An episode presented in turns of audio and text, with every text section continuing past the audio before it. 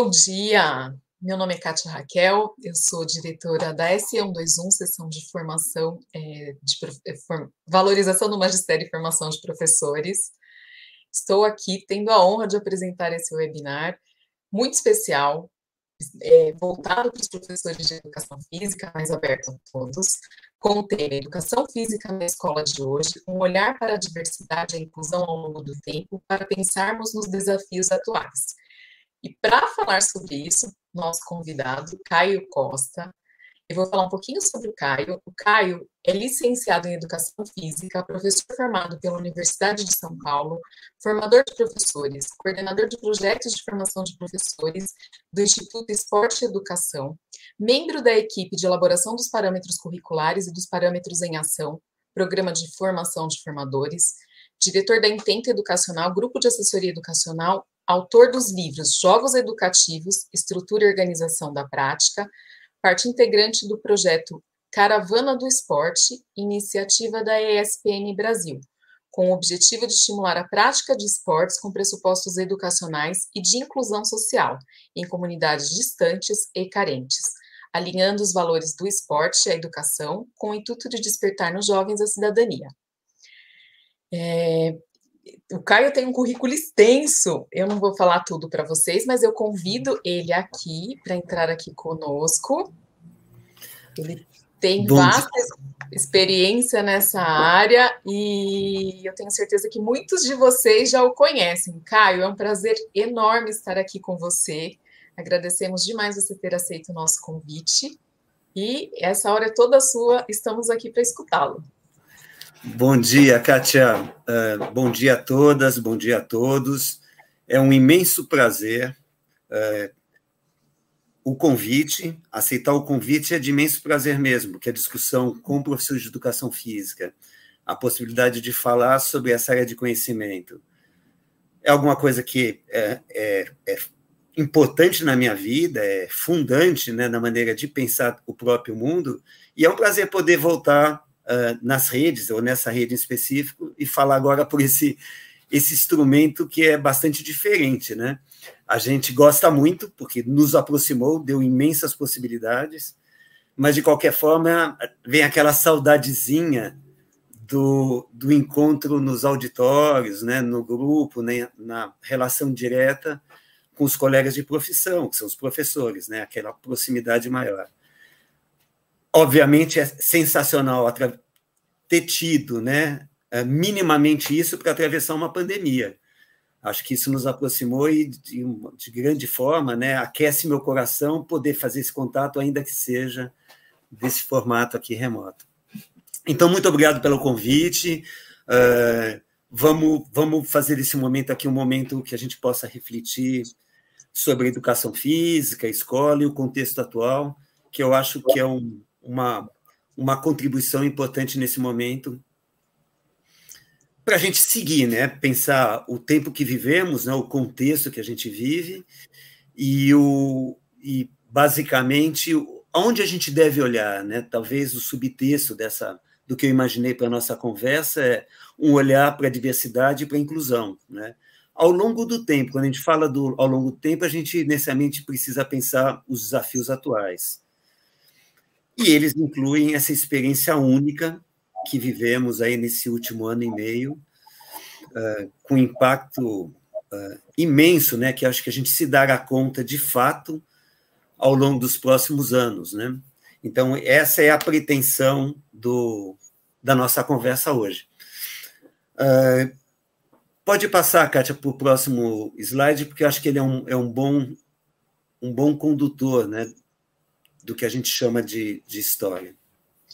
Eu imagino que, ao voltar para essa rede, o primeiro lugar uh, para para partir da nossa conversa é reconhecer a produção local, né? olhar o que existe. Né? Então, quando a gente pensa em termos de referencial curricular, ele é uma construção de um tempo, né? de, uma, de uma produção de um grupo de professores, coordenadores e gestores, feita ao longo do tempo.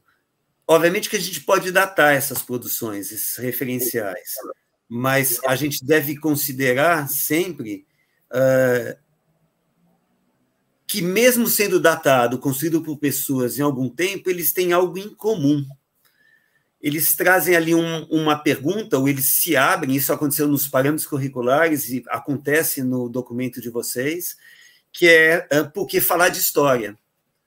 Então, a educação física tem sempre um, uma. Se apresenta, que é o próximo slide, uh, ele se apresenta. Não sei o quanto vocês conseguem ver uh, essas imagens, né? elas são imagens representativas, o quanto está aberto para vocês, é claro. Elas, elas representam o que os diferentes documentos trazem como importante para uma reflexão da área. Por que, que é importante? É importante porque fala de uma identidade. Uh, se a área de educação física, se o conhecimento da educação física, ao longo de toda a educação básica, das séries iniciais às séries finais, lá no ensino médio, ele, ele se apresenta ao longo dessas etapas, cada vez com uma valorização social diferenciada, isso tem um tanto a ver com a, tanto com a história da área, né, da constituição da sua identidade, quanto ao que o modelo de ensino valoriza. Olhando para essas imagens, uh, uh, a gente olha uma entrada da educação física, ou uma história da educação física vindo daquela perspectiva que todos os documentos apontam, que ela é higienista. Muito colada a uma perspectiva militar, né, de juventude saudável, forte, guerreira, pensando isso uh, dois séculos atrás, no surgimento da própria ginástica, e ela vem com esse nome de ginástica. E ela entra como obrigatória no currículo, e aí acho que a gente já tem um, uma reflexão importante. Né? Todos os documentos uh, discutem por que, que ela deve ser obrigatória. E ela começa nas escolas militares, depois ela ganha o alcance da rede pública obviamente, num outro tempo de escola pública. Só a partir das, da Constituição a gente, uh, uh, uh, a gente consegue pensar a educação pública ou validá-la como de direito a todos. A gente tem uma transformação de 88 para frente que vai trazendo o direito à educação como a gente o tem hoje em dia, com todas as lutas né, que isso implica. Né? Entre o, o direito e a, e a concretização, de fato, da vivência desse direito. Então, se a gente volta para essas imagens, a gente tem, olhando para as duas imagens de cima, tanto a, a, a, a origem da educação física escolar, sendo na ginástica, e o tempo decorrente que vem, que ela passa a ser o esporte. Então, a gente pode olhar nesses documentos uma, uma relação com o regime militar, né, 64 em diante, e quando a gente olha para isso, a gente fala, bom, a gente está falando então do esporte, né, de massa, né, o esporte que passa a ter um, está ligado com a comunicação, rádio e TV, que se instala na segunda metade do século passado, e vai cada vez mais chegando ao, ao, aos lares, a educação física na década de 70 se torna o lugar da prática esportiva, num governo usando o esporte com intenções uh, de divulgação e valorização do seu regime, como era uma matriz daquele próprio momento quando a gente pensa em Jogos Olímpicos. Então, a gente vê, tem momento Estados Unidos, União Soviética, o que o esporte se torna nesses anos 70, né? até com o início do doping, né? o que, que ele se torna uh, como mecanismo de transmissão de valores, ideias, né? principalmente de ideologias. Né? A, a, a, todos os documentos apontam, né, e acho que esse slide fala muito disso, dessa evolução. Os dois de cima pertencem ao que eu falei até agora, o início da ginástica, e o, ao lado ele traz a, o esporte, tem duas imagens pequenas, a televisão, e aí a gente tem uma discussão de cultura de massa. É bacana a gente trazer, talvez, essa imagem uh, que a gente viveu aqui na cidade de São Paulo, que até 58, né, vou colocar 58 como o primeiro campeonato da Copa do Mundo que o Brasil vence, a gente tinha o acompanhamento dessa cultura esportiva, e pegando o esporte representando uma cultura de massa, que era apreciado somente pelo rádio, o que, de uma certa maneira, implicava para a visualização a possibilidade de. a necessidade, não a possibilidade de ir a campos de várzea, para entender o que o narrador está dizendo e entender a dinâmica do jogo. Quando a gente passa com o advento da televisão e todo mundo assiste o esporte, ele, de alguma maneira, se torna socialmente reconhecido como importante. Então, faz muito sentido afirmar a função da educação física escolar ser o esporte, ser a iniciação esportiva, a possibilidade de levar os jovens ao esporte de alto rendimento. Então, é como se a consciência da área fosse ligada a contexto e a maneira como se narra a importância naquele momento, e a relação texto e contexto. E talvez o terceiro ciclo seja a crise da identidade nos anos 80, quando a gente não se torna uma nação olímpica, e a gente começa a trazer ou empresta conhecimento no estudo da educação física nas faculdades, da psicologia, da psicomotricidade, das teorias de aprendizagem, seja do campo do desenvolvimento motor, com Galahu, por exemplo, seja no campo das teorias de ensino e aprendizagem, uh, trazendo nomes como Piaget, Vygotsky, Vallon, seja na área de educação física, trazendo uh, uh, o próprio João Batista Freire, dando um significado para o jogo que integra não só a técnica, né, que vinha no esporte, mas aquele que vive o corpo, então a educação de corpo inteiro.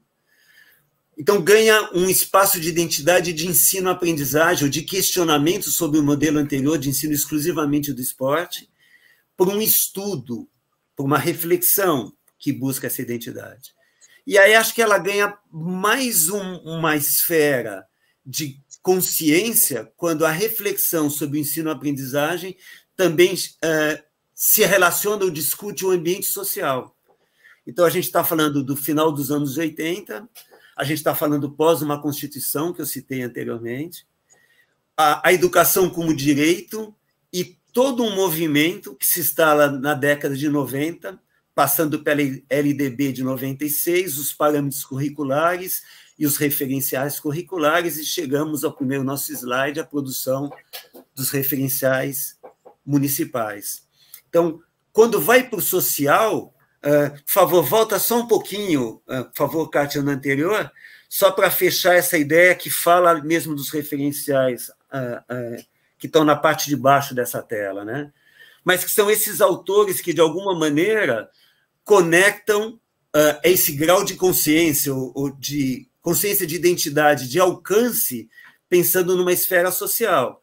Então, a gente tem influências uh, determinantes, tanto do, do Demerval Savani, como dentro da nossa própria área, o coletivo de autores, no começo dos anos 90. A gente tem uma influência uh, imensa e um reconhecimento da obra do próprio Paulo Freire. Então, a gente vai percebendo o canal de diálogo e a importância que isso ganha.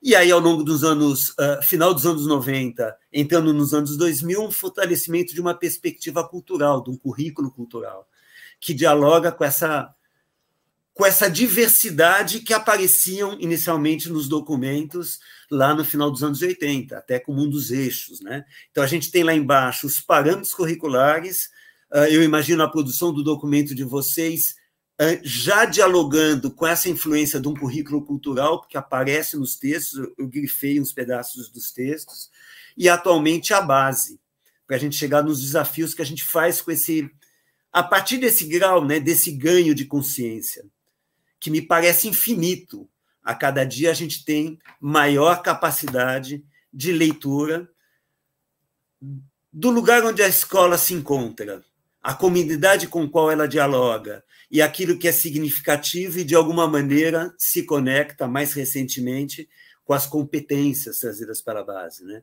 E que permite uma autoria de cada escola sobre o seu próprio projeto.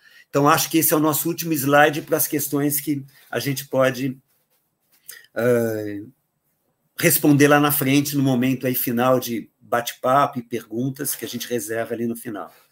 Então, muito grato com aqueles que estão participando nesse momento. Uh, vamos seguindo para o slide seguinte, que eu acho que vai trazendo um pouco essa perspectiva que eu apontei na construção dos documentos. Quando a gente analisa os documentos, eles têm uma ordem ou uma um grau de importância para a organização do sistema como um todo. Então, a gente diz disso de um sistema uh, oficial. A gente tem uma discussão na dimensão das teorias de currículo. Quais são as teorias tradicionais, o que remete a uma teoria tradicional, o que remete a uma teoria crítica e o que remete, num grande guarda-chuva, nas teorias pós-críticas.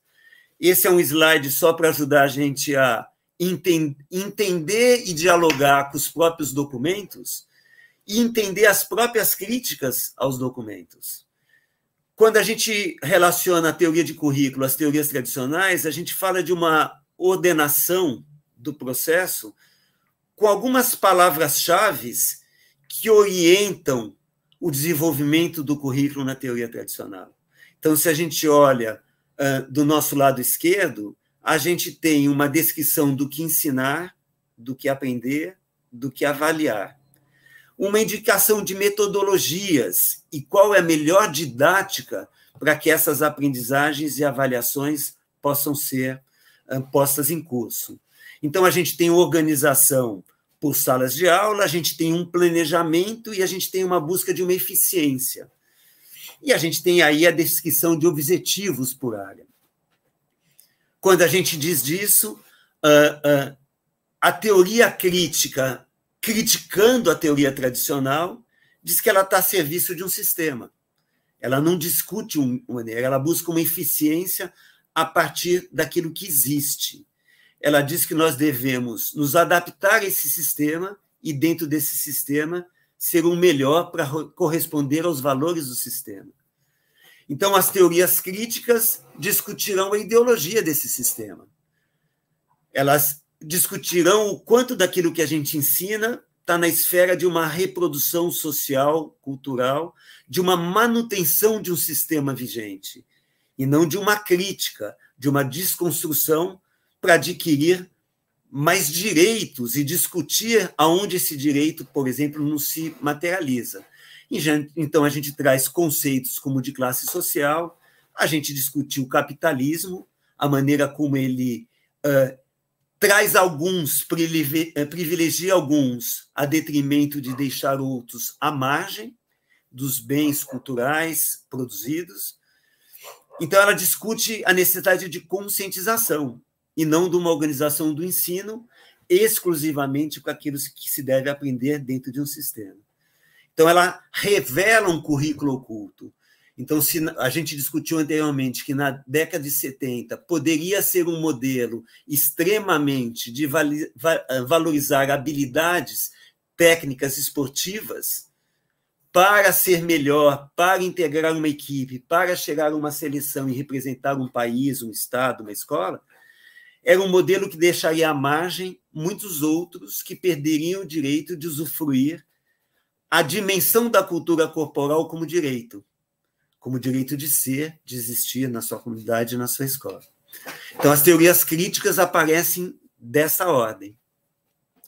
E as teorias pós-críticas uh, talvez nos lancem para o momento que nós mais vivemos, no entorno da gente, na própria mídia, no próprio diálogo validado.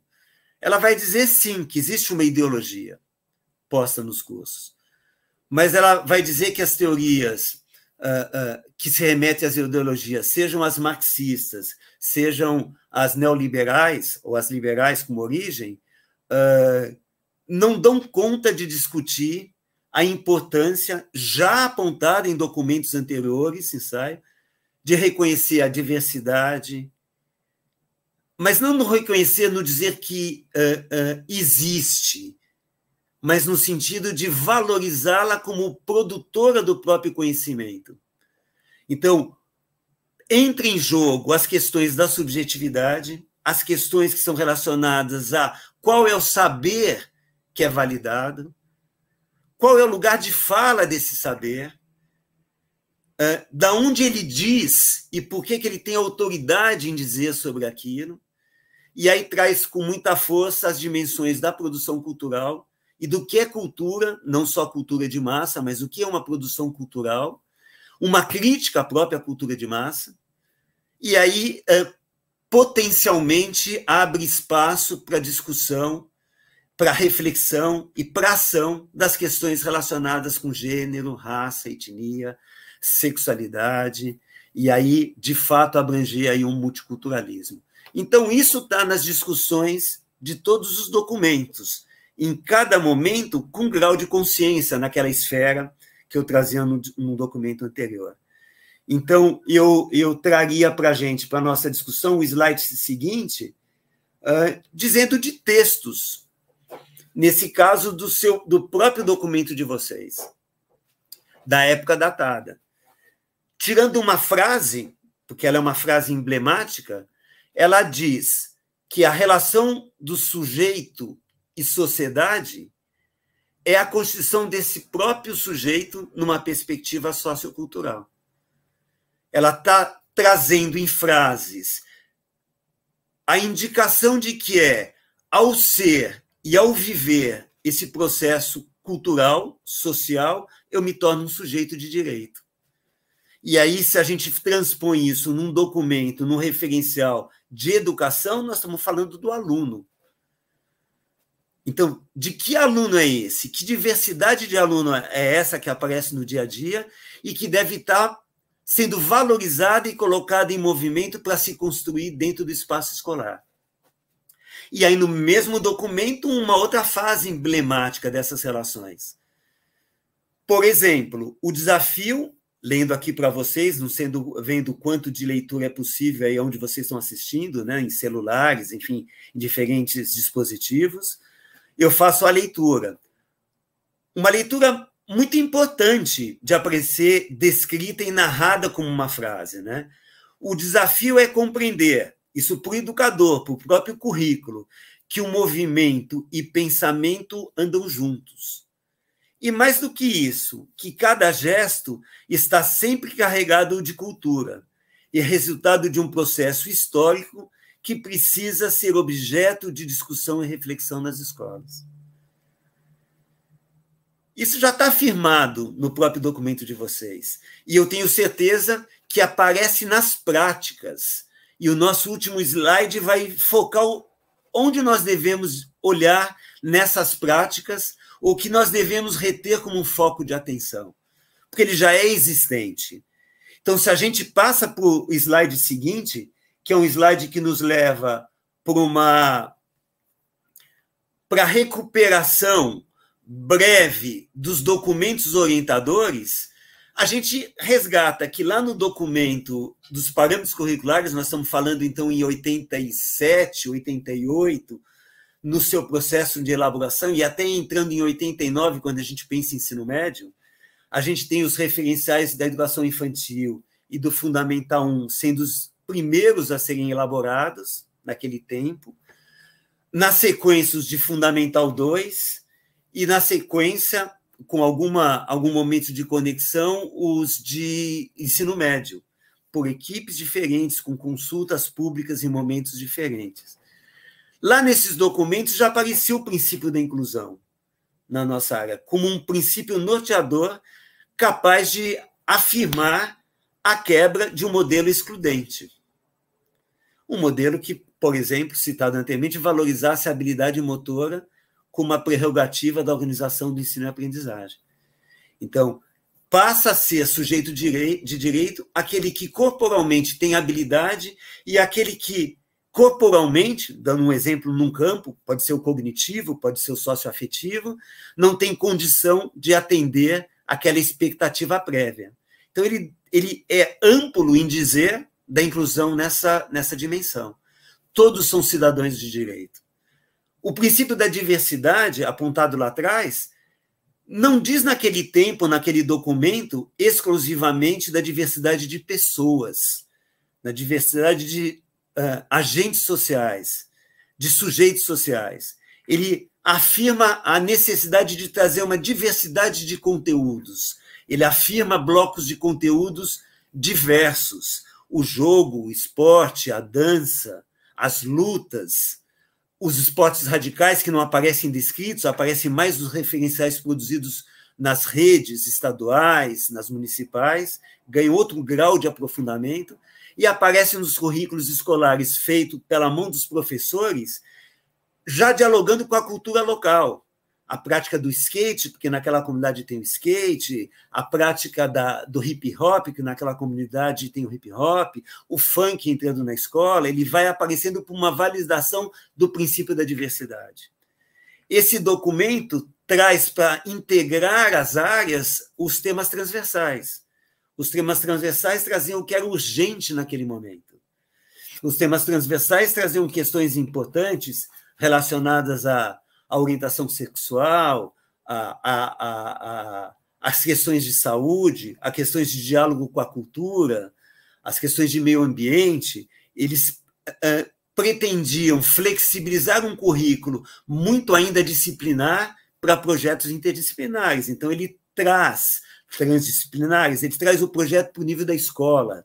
Aquilo que a escola, desses temas transversais de ética, enfim, acha a demanda daquele momento, do dia a dia da escola, ser tematizado para todas as áreas, para que aquele conhecimento específico ganhasse potência dialogando com as questões daquela comunidade.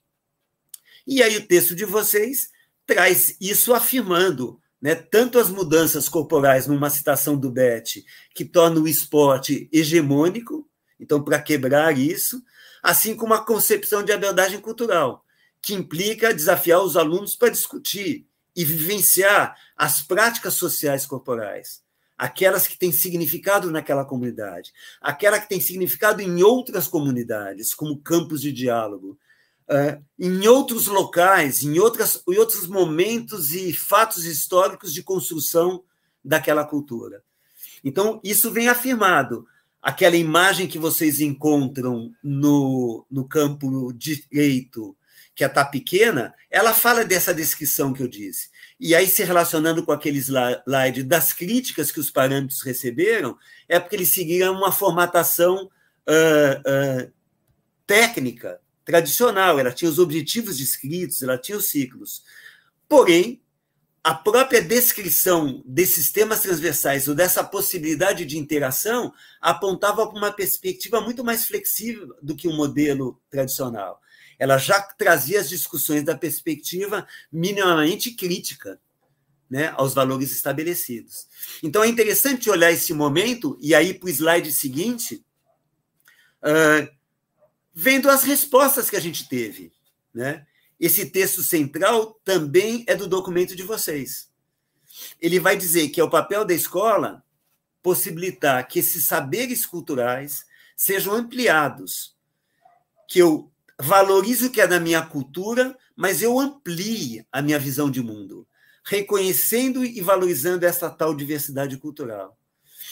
Aqui não é a proposta ou a ideia de uma cultura nacional única, uma vez que a pluralidade da cultura brasileira precisa ser trazida para a escola, ser abordada na escola. E aí as imagens que eu selecionei dizem um pouco dessa diversidade cultural. A imagem que a gente olha, por exemplo, no canto eh, esquerdo uh, superior, ela é de um ambiente onde ela é produzida. A gente tem uma imagem de uma capoeira na sua manifestação da capoeira Angola. No vestuário, na maneira de sentar, ela tem uma linguagem, ela tem uma comunicação própria. Então, ela diz de uma conexão com um fato histórico, e com algumas comunidades que têm isso no seu próprio entorno. Então, um convite para trazer isso dentro do currículo. Assim como no segundo uh, segunda imagem, a gente vê uma prática de futebol. E uma prática de futebol.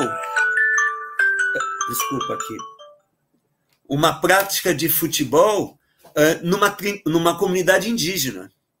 E se a gente pode botar o nosso foco mais profundamente ainda, a gente olha uh, meninas jogando futebol. Então, também na imagem daquilo que a gente vê, a possibilidade da desconstrução das questões de gênero, as coisas que em algum momento foram estruturalmente impostas como masculino e feminino, ou que possa, ainda estruturalmente, indígena, não é? e que, de alguma maneira, possa uh, criar muros no diálogo intercultural, e que possa, de fato, problematizar esse diálogo e trazê-lo para dentro da escola, naquilo que faça mais significado para a escola. As outras imagens para a gente passear vão trazer manifestações urbanas, como o skate, uh, vão trazer questões que são da própria produção da faixa etária com as quais vocês trabalham. As brincadeiras e os brinquedos, a possibilidade de trazer a pipa ou as diferentes formas de pular corda, o quadro do meio da esquerda, que é uma manifestação do funk, o de baixo do hip hop, a, a, a, relação e o diálogo entre essa cultura, e que são presentes em diferentes escolas, em diferentes comunidades, em diferentes territórios. Assim como as práticas dos esportes radicais naquilo que é mais diferente para os alunos, ou talvez de menos acesso. Tem uma imagem de uma menina escalando uma parede e a possibilidade de visitar locais ou construir na própria escola, em alguma parede, algumas agarras junto com os alunos para vivenciar a forma de manter-se pendurado e escalar, dialogar com o que significa. Não é? Tudo isso foi trazido ou é trazido nos currículos nos últimos, eu vou chutar amplamente, nos últimos 15, 20 anos com, colocando os documentos em, em movimento e refletindo na escola esse grau de organização que o documento dá e, ao mesmo tempo, de liberdade para dialogar com a sua comunidade. A gente tem, por exemplo, divulgado na mídia um prêmio Professor Nota 10, desde os anos 2000, que uh, uh, visa, entre outras coisas, compartilhar os saberes construídos nas escolas pelos professores, a partir da inclusão dessa cultura e do diálogo com essa cultura e da problematização com essa mesma cultura, desses diferentes âmbitos, e documentando essas práticas para serem também inspiradoras, para inspirar a adaptação e a construção disso da forma como tem que ser em cada escola, na mão de cada professor. Eu, eu gosto de destacar isso porque eu acho que é assim que a gente produz conhecimento. É na discussão da área, na discussão da escola, é na discussão do território, é na discussão dos próprios documentos. E a gente poder documentar que essas práticas existem é dar autoria para aqueles que produzem. Porque em algum momento a gente pode estar na ilusão de um saber dos elaboradores maior ou mais válido ou mais potente do que o saber construído no dia a dia na sala de aula. Então a gente também deve romper esse momento e saltar para esse momento que uh, nos coloca numa posição de receber o documento pronto, mas ao recebê-lo, fala: não, ele é um desafiador para eu dialogar a partir dele com a minha própria comunidade e organizar o meu processo para narrar aquilo que eu faço. Então, se a gente vai para o slide seguinte, a gente vai para alguns diálogos que a gente já fez. Né? Esse, esse slide diz do jogo que é produzido principalmente no Fundamental 1 como um lugar incrível de diálogo. Um lugar onde a gente consegue variar regras, promover intervenções e trazer os alunos para promover intervenções no jogo que permitem uh, avaliar avaliar no sentido formativo, né, aquele sentido que eu destaco aqui, que é saber onde estamos, aquilo que podemos chegar ou construir juntos, né, aquilo que se torna um desafio possível, né, numa perspectiva uh, uh, vigotskiana, né, aquilo que está numa área de desenvolvimento próxima, aquilo que o, o grupo como um todo e, e, e, os alunos individualmente dão o passo seguinte, esse, esse texto do jogo vai dizer da intervenção do professor socializando técnicas como forma de executar movimentos, discutindo táticas, ideias. E aí o slide seguinte diz de uma formação que vocês aqui da rede passaram, né, a, se beneficiaram, que vai trazer o Instituto Esporte e Educação problematizando o jogo e o esporte. Então, uh, vamos para o slide seguinte, que ele concretiza mais ainda as discussões que vocês já fizeram. Das intervenções que o, o educador pode fazer, trazida no slide anterior, no texto de vocês, no texto do, dos documentos oficiais anteriores, o esporte, uh, uh, uh, Instituto de Esporte e Educação vem trabalhar na rede de vocês, trazendo esse mesmo esporte numa matriz, ou numa nomenclatura, ou numa categoria, para clarear uma intervenção, de esporte educacional. Como querendo dizer, nessa, nessa provocação, que o esporte, para ser educacional, ele deve permitir a inclusão de todos. Ele afirma o que trazia no documento anterior. Mas ele traz isso numa metodologia que o próprio aluno atua na sua própria inclusão. Porque ele transforma, ele vai dizer de uma, de uma discussão de um conceito, um conceito de construção coletiva, que vai dizer dos alunos discutindo o próprio jogo, ou o jogo da sua cultura, ou o jogo da sua comunidade, ou alguma coisa que excluiu alguns alunos na própria regra do jogo. Uh, e, de alguma maneira, discutir o princípio da inclusão ligado com a construção coletiva. E aí ele vai trazer um, um, um, um terceiro, uh, terceiro nível de, de, de conceito para ser trabalhado pelo professor, discutido com, pelo professor com os alunos, que vai dizer do respeito à diversidade, que está conectado à construção coletiva. Eu estou olhando como somos diferentes e ele alimenta o princípio anterior. Ao fazer isso, ele está dizendo que eu incluo a gente, a cultura, o próprio jogo como formador, trazendo os alunos pra, como co-planejadores, co-participes desse processo, e aí a gente está falando então de uma educação integral, porque a gente sabe que as imagens vão dizendo dos alunos discutindo, registrando num painel as regras, por exemplo, discutindo outros códigos de pontuação e, e marcando em, em, em, dispositivos, cartazes, dispositivos criados por eles, que marcam essa pontuação. E essa pontuação traz toda a discussão que eles fizeram para chegar à própria pontuação.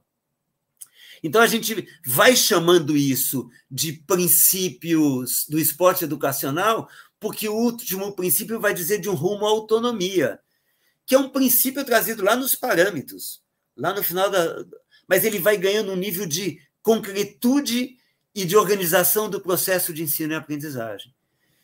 Então, eu vou trazendo essa luz agora mais próxima para a rede de vocês, porque são elementos para a própria construção que a gente vai fazendo para enfrentar os desafios que teremos à frente. Aqui, controlando o meu tempo, porque a gente gosta de falar muito e se empolga. Não é? Então, vamos para o slide seguinte, como inspirador aí do nosso da nosso último último grau vai de documentos oficiais.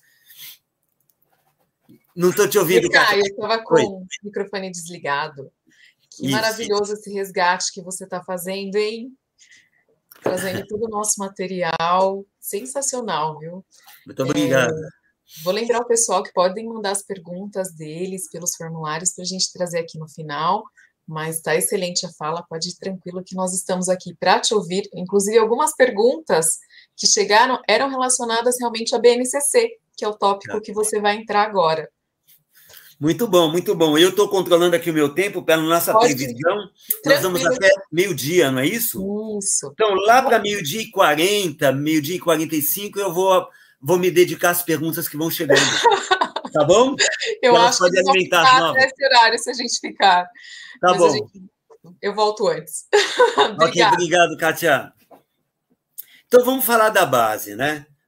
Porque eu acho que ela é, é na mesma esfera, na mesma esfera de concretização dos documentos, né, ou de pensar a esfera do pensamento, né, de uh, pensar a função social dos documentos, todos os documentos ofi uh, uh, oficiais eles, eles partem de uma afirmativa. Então, a base vai dizer para a gente no texto da própria base, né?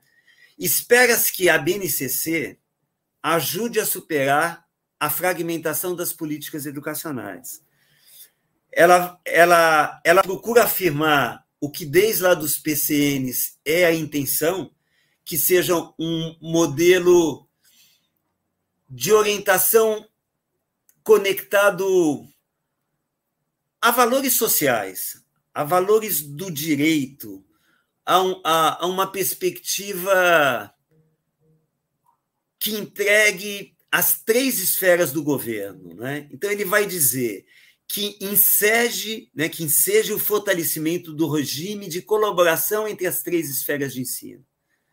Então, pensando no que é federal, no que é estadual, no que é municipal. Que elas possam ser um balizador. Ela não está falando como, na expressão balizador, um órgão de seleção, um órgão de selecionador de políticas melhores ou piores, mas um balizador de alinhamento. Assim, para além da garantia de acesso e permanência na escola, é necessário que sistemas e redes escolas garantam um patamar comum de aprendizagem a todos os estudantes, tarefa para a qual a base é um instrumento fundamental. Então vamos olhar essa afirmativa e rapidamente olhar o que a gente está falando desde a da LDB. A LDB dizia da necessidade de construir esses instrumentos. O primeiro que a gente tem é um parâmetro, depois são os referenciais estaduais, os municipais e os PPPs das escolas, que são onde se concretiza, e eu dizia anteriormente, onde a prática pode ser registrada, porque ela é posta em ação, e eu dei o exemplo dela pode ser registrada e socializada. E eu exemplifiquei ali o professor Nota 10 como um ícone, né, mais conhecido de todo mundo. Com isso, eu quero dizer que a função da BNCC agora é trazer a discussão para a esfera mais ampla ainda, o que se pretende que seja mais ampla. Então, ela vai dizer num, numa outra fase que eu, que eu selecionei para vocês ao longo da educação básica, então ela está falando da, das séries iniciais, do ensino fundamental ou ensino médio, uh, as aprendizagens essenciais definidas pela base devem uh, concorrer ou devem assegurar aos estudantes o desenvolvimento de 10 competências gerais que contribuam né, de uma forma, no âmbito pedagógico, ao direito de aprendizagem e desenvolvimento. Então, o que, que são as competências da base? Então, é importante a gente olhar que a base vai, vai transformar na linguagem de competência, desconstruindo uma leitura que eu dizia lá atrás, já apontada né, nos parâmetros curriculares, e vocês adotaram aqui no documento de vocês, de tentar uh, uh, garantir o direito da aprendizagem organizando o processo nas dimensões do conteúdo. Aparece no documento de vocês. Conceitual, procedimental e atitudinal. A base vai dizer para a gente que uma competência, como sendo a mobilização dos conhecimentos e habilidades e atitudes e valores. Ou seja, conhecimentos numa dimensão conceitual, ou de conhecimento corporal, ou de conhecimento ético, né? mas no campo que passa nessas três descrições que apareciam no primeiro documento e que desenvolveria uma forma de agir no mundo, de ser no mundo, que estaria numa dimensão procedimental. E integrar nessas esferas as atitudes e os valores. Então, as dez competências dirão de uma forma de colocar isso cada vez mais claro no nosso processo. E aí, as 10 proporções que eu registrei no slide seguinte vão dizer dessa integração e, ao mesmo tempo, dessa ampliação, a gente poderia dizer. A gente vai dizer de 10 competências que vão valorizar o que os documentos anteriores chamaram na ideia do conhecimento ou valorizar os conhecimentos e conhecimentos sobre o mundo.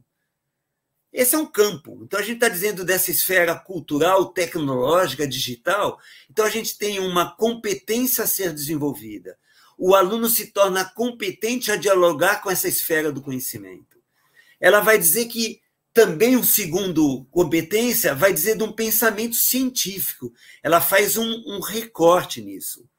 Um científico não no sentido que a gente poderia ter da década de 60 e 70, onde o modelo de ensino ensinava e a gente dava uma resposta pronta.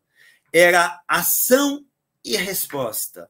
Ação e resposta era o modelo de ensino. Quando a gente passa nos anos 80 e 90 a, um, uma estrutura de ação, reflexão e ação. Não existe uma resposta acabada. Existe uma ação feita no processo didático e uma resposta do aluno que nos torna elemento de reflexão para uma própria ou para uma próxima ação no próprio eh, processo de planejamento. Então, esse eixo vai dizer pensamento científico crítico e criativo. Porque ele não traz a resposta pronta. Ela diz que a resposta vai falar da dialogar da criticidade e da criatividade para como eu aplico esse conhecimento. Então, é, é, é, é, muito bacana a gente ver isso sendo afirmado no nível de concretização. Para a gente achar que não é uma coisa exclusivamente nova, ela é uma esfera de diálogo para a concretização do trabalho. Então, a terceira competência vai colocar o que foi dito anterior, valorizando no repertório cultural. Se a gente dizia anteriormente de uma diversidade cultural na área de educação física, trazer os diferentes uh, blocos de conteúdo, aqui a gente fala também de valorizar as diferentes, as diferenças, as manifestações artísticas e culturais. Então, ela vai reafirmar uma coisa para a gente não esquecer do desenvolvimento dessa competência. Não significa somente trazer a capoeira, como apareceu naquela imagem para a escola. Eu ampliei sim o repertório, mas eu ligo com a competência anterior. De que maneira criticamente ou investigativa eu crio a capoeira na escola? Eu dou significado nas relações que possam ser entre aquele grupo naquela própria sala, naquele próprio momento. A gente uh, pode trazer numa discussão prática do último slide um exemplo bastante concreto de uma ação pedagógica, de trazer a cultura para a escola. Então, qual é o diálogo que essas competências têm no nosso próprio planejamento? Essas são as 10 competências que depois se, se manifestam nas competências específicas nas diferentes, ou nos três grandes, nos quatro grandes campos de conhecimento. Não é? Uh, a gente fala da uh, comunicação, né? Usar a, é uma competência, se tornar competente nas esferas da comunicação. Então, a gente está uh, falando que o aluno, ao passar pela escola, ao passar por um processo de ensino, ele vai dialogar, ele vai integrar as competências anteriores no campo da comunicação e da linguagem ele vai uh, incorporando a diversidade, ele vai conhecer diferentes formas ou diferentes aparatos de linguagem. Ele vai valorizar as diferentes formas de linguagem. Então, uh, uh, a gente vai dando forma e ampliação para o desenvolvimento de competências. Não é conhecer a comunicação, é atuar e se tornar competente na comunicação. Então, a cultura digital traz a, a dimensão que a gente vive hoje em dia, no nosso próprio aparato. Vou brincar aqui com vocês. Talvez é, parar de dizer que os alunos sabem mais do que a gente. É dizer que, nossa, eles nasceram nesse mundo digital, virtual, eles dominam muito mais do que eu. Essa minha provocação vai na, na direção de desconstruir que existe um saber maior e um saber menor. Que eles, ao saber mais, eu me coloco numa posição de que eu não tenho muito o que dizer sobre isso, eu tenho que ouvir somente deles. É lógico que eu tenho que ouvir deles, porque se eu relacionar com as competências anteriores e com os eixos tratados anteriores no próprio uh, uh, uh, esporte educacional, eu produzo diálogo com o aluno. Eu já superei a ideia que tem alguém que sabe mais ou menos. Porque eu gostaria de dizer para vocês que talvez em, nascer no ambiente virtual traz muito dos seus problemas das próprias, vou dar exemplo das próprias redes sociais. A discussão e a problematização do que são as redes sociais numa construção de identidade, que a gente vai falar no último slide aí como orientações para o nosso olhar para o próprio diálogo. Né? Então, a cultura digital é obviamente, permitir que os alunos desenvolvam competências para ingressar no mundo de vida adulta, competentes em lidar com essa metodologia específica, mas, ao mesmo tempo, discutir viver nessa era digital. Então, temos ali uma competência muito bem localizada. Aí as outras competências, elas se remetem a um, a um grande olhar né, para Uh, uh, talvez eu vou passar por elas um pouco mais rapidamente no nosso controle de tempo.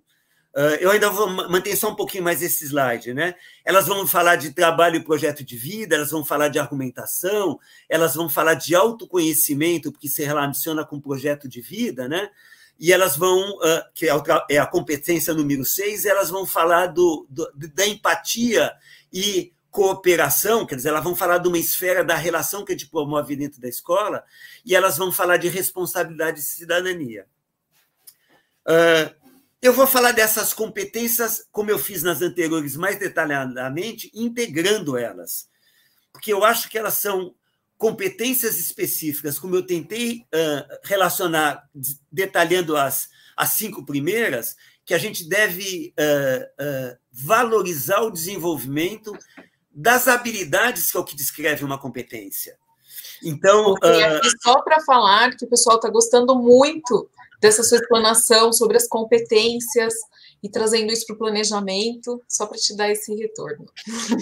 Nossa, vocês não sabem como esse retorno é importante. A Kátia sabe que ela está vivendo aqui uma maratona de muitas lives, né, de muitos momentos como esse. Ela está vivendo uma semana muito intensa aí da semana de Sim. educação de vocês. Né? A gente gosta muito de compartilhar o formulário depois com os palestrantes para receberem o carinho do público, né? Porque eles vão mandando e é muito bonito. E especificamente agora você falando, trazendo isso para a prática, para o planejamento de cada uma das competências está sendo muito interessante.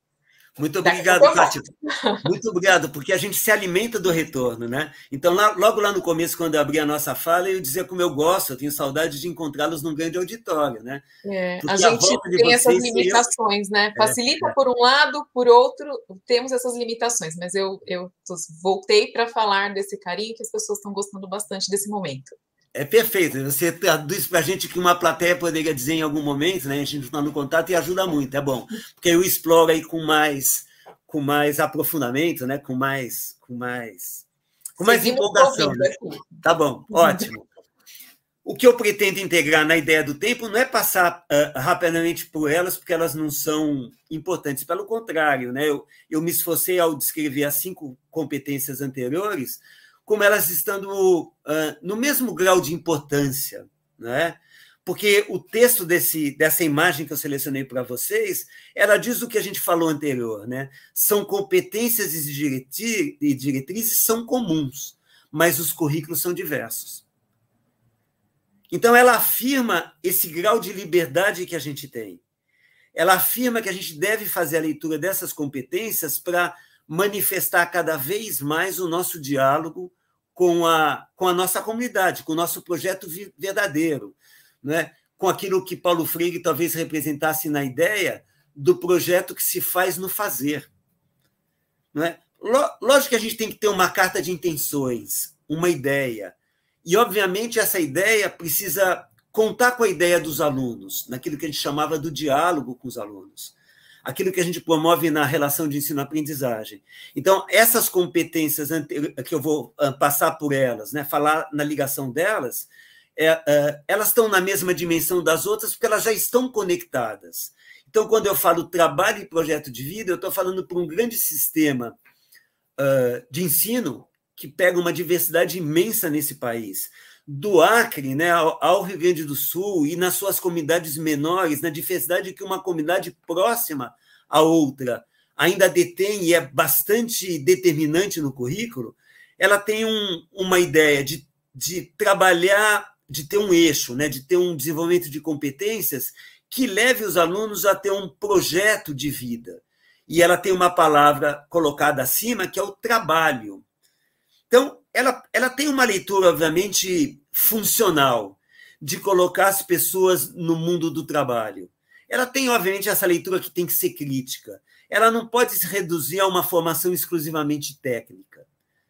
Mas, sim, no ensino médio, ela deve também contemplar uma escolha de possibilidades técnicas num percurso de vida.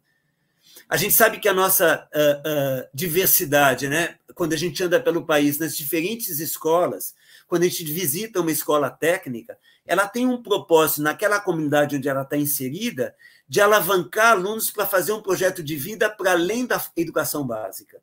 Então, ela traz isso como um projeto que deve ser abordado ao longo de todos os ciclos.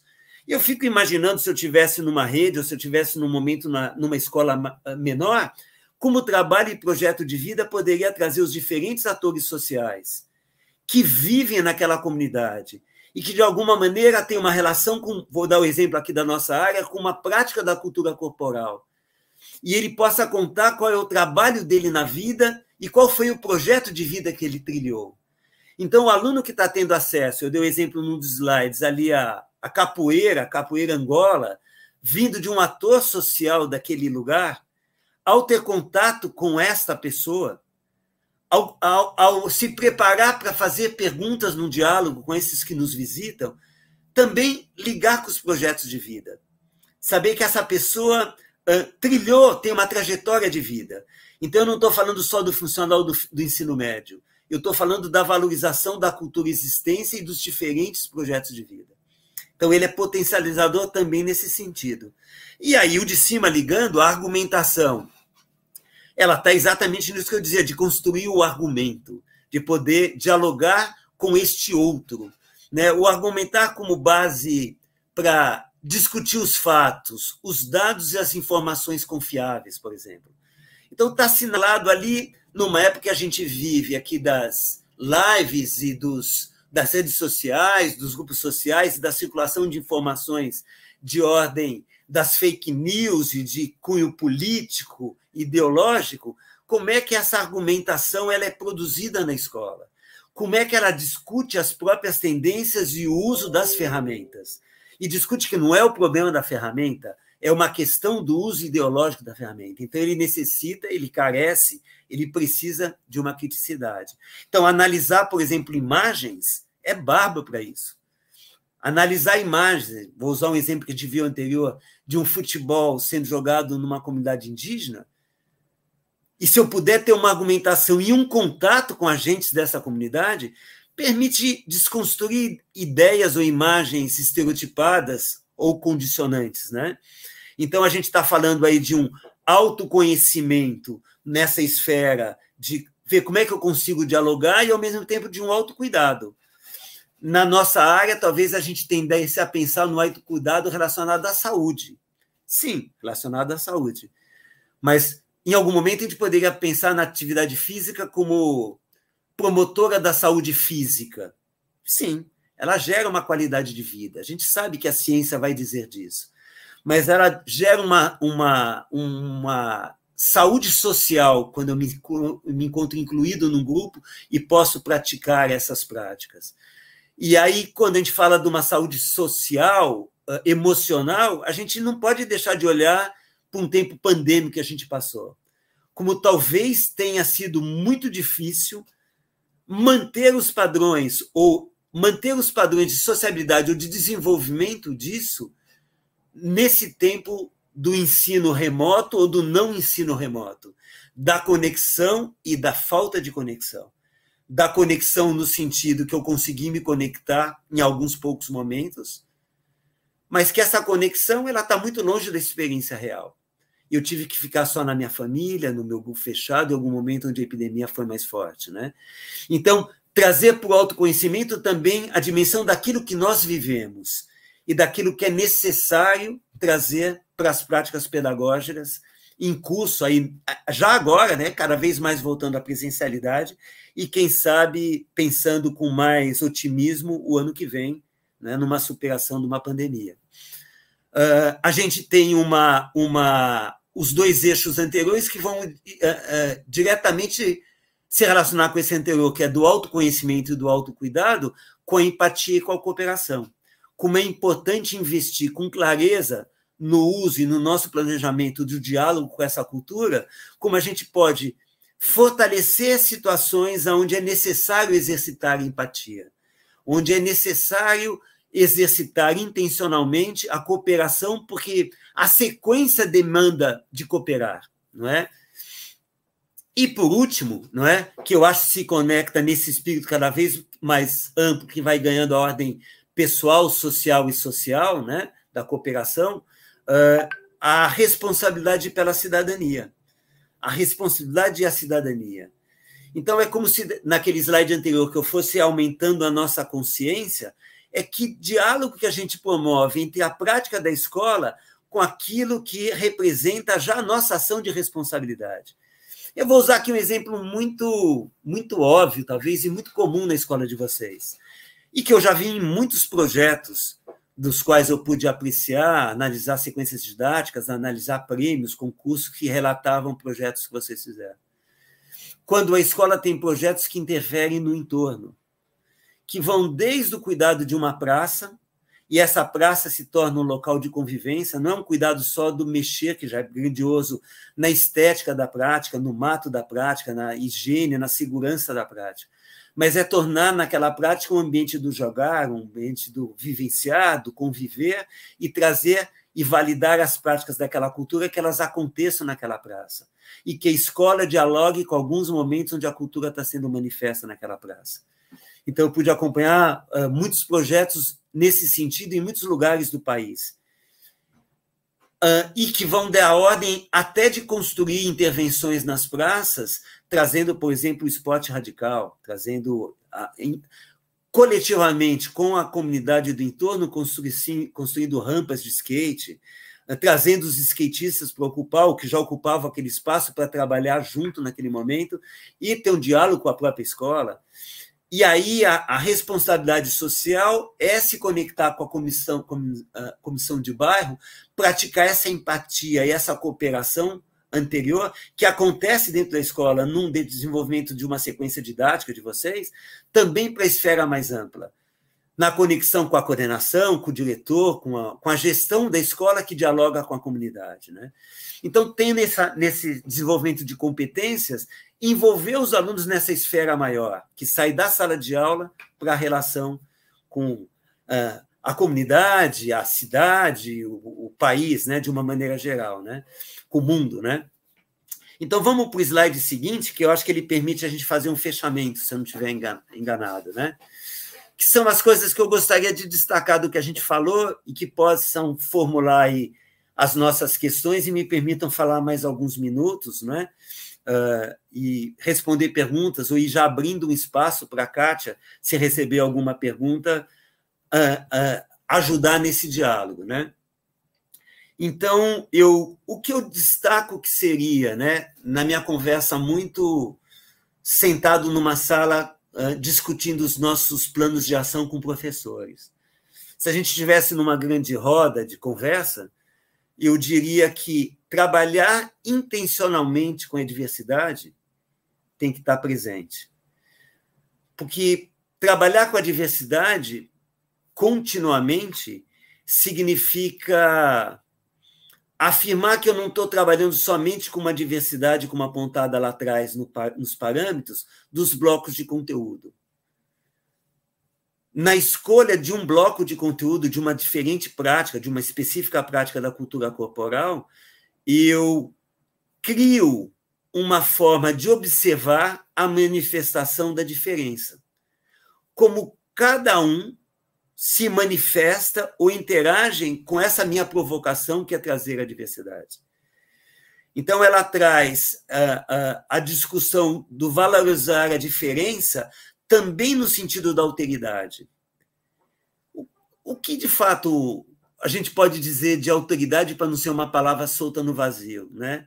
É o ato de perceber, talvez, será de uma, uma maneira muito resumida, né? Que é perceber a diferença é que o eu deve conviver com o outro. Sabe aquela coisa que é fácil dizer, mas é difícil é difícil de convocar para trazer no momento do conflito da convivência, né? É só mesmo ao perceber o outro que eu me percebo. Então, numa situação de conflito, uh, na discussão de uma regra, para que o, a regra uh, aconteça ou resolva aquele conflito, o, o grau de tensão daquele momento ele não é ruim. Ele é exatamente o ato de perceber a alteridade. É perceber que nós somos diferentes e, e devemos discordar como ponto de partida da nossa diferença. E aí trabalhar na construção disso. E aí eu ligo esse segundo foco de olhar, considerando que nós voltamos muito diferentes de um tempo de pandemia que é o quarto item que eu estou ligando aqui, que é o, o, o, item da, da, do isolamento social. Então, ele está como quarto item, porque, de um lado, eu falo que eu reconheci e valorizei uma diversidade cultural. Eu mapeei, como é uma expressão uh, de uma dimensão do currículo cultural, eu, eu, eu consegui ter um instrumento de mapeamento de quais são culturas que dialogam com aqueles meus alunos de primeiro a quinto ano que é o ciclo específico de vocês. Quais são, dos mapeamentos anteriores, quais são as culturas trazidas que produziram bons diálogos, que trouxeram questões importantes, que uh, produziram diálogos potentes nas relações de gênero, nas relações de direito, nas relações de mobilidade do corpo, na direção de complexidade dos gestos, na, no prazer que aquilo estava gerando para o próprio grupo, ou no prazer que uma própria sacada cultural de entendimento gerou no próprio grupo. Então, que são daquelas nossas experiências vividas, considera-se essas experiências pós-pandemia trouxeram outros elementos dessa diferença, que vai dizer da forma como cada um viveu a pandemia. Eu acho que nas escolas de vocês também vocês tiveram registros muito mais fortes de sofrimento psíquico, de momentos que os alunos vieram mais fragilizados, seja porque viveram em momentos das famílias mais fragilizados, ou momentos maiores de famílias, de, de convivência, de praticamente isolamento com famílias que tinham um ambiente muito difícil de convivência, ambientes violentos, ambientes de, de uma dificuldade de ter o um mínimo para viver. Então, como isso foi sentido de uma maneira muito intensa, a, a, a dimensão uh, muito grande, muito ampla, de um ambiente que a gente possa imaginar idealmente como um ambiente saudável de convivência de uma família.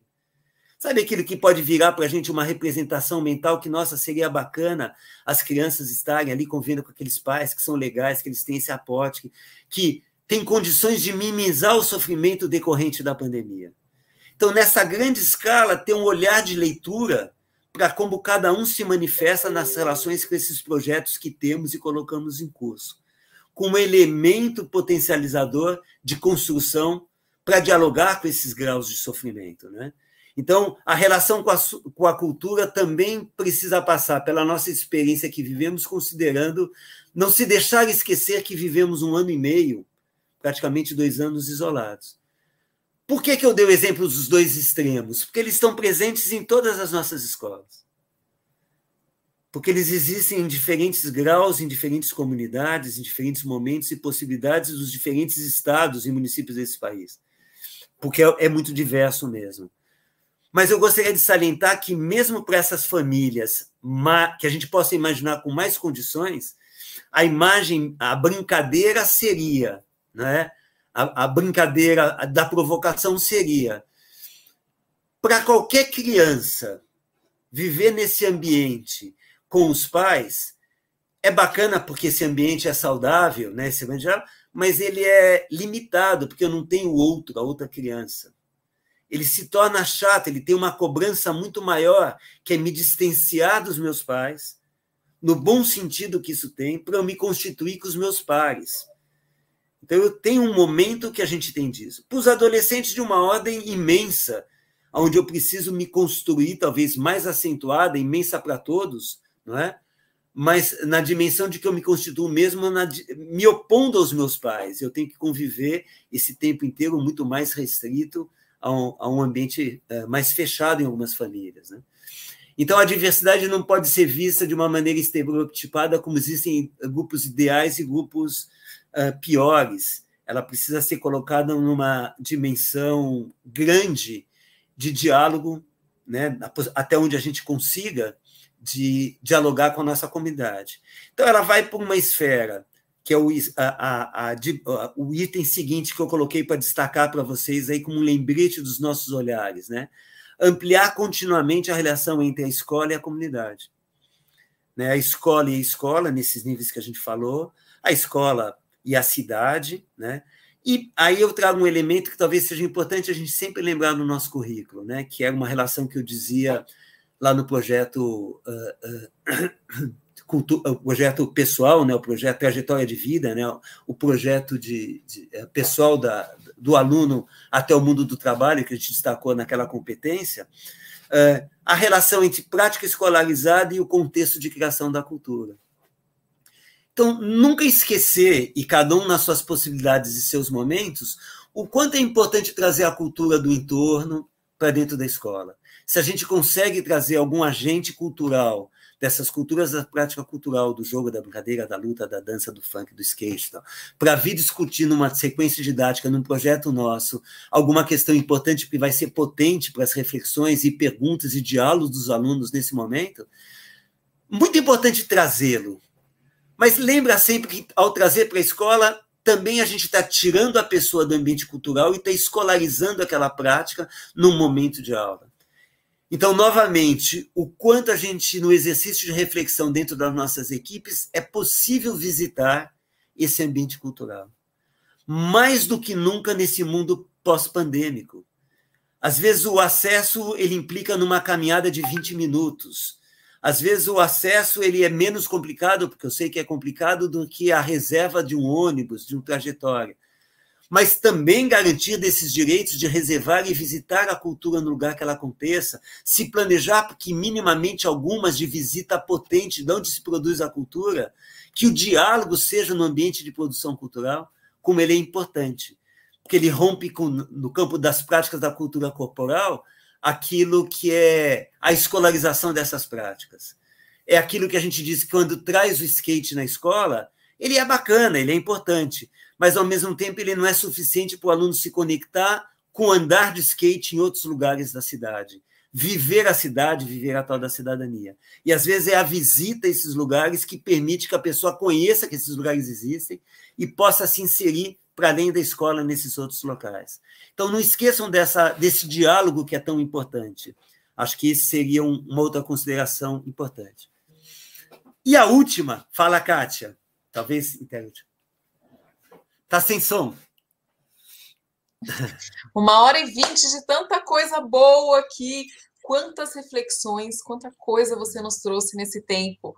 Você ainda tem um tópico para falar desse slide, né? Você falar que a gente, para a gente caminhando para as nossas considerações finais, nós temos algumas perguntas, mas acho que a maioria você abordou aqui. Se der tempo, eu vou trazer uma ainda, mas eu vou deixar você concluir esse raciocínio primeiro.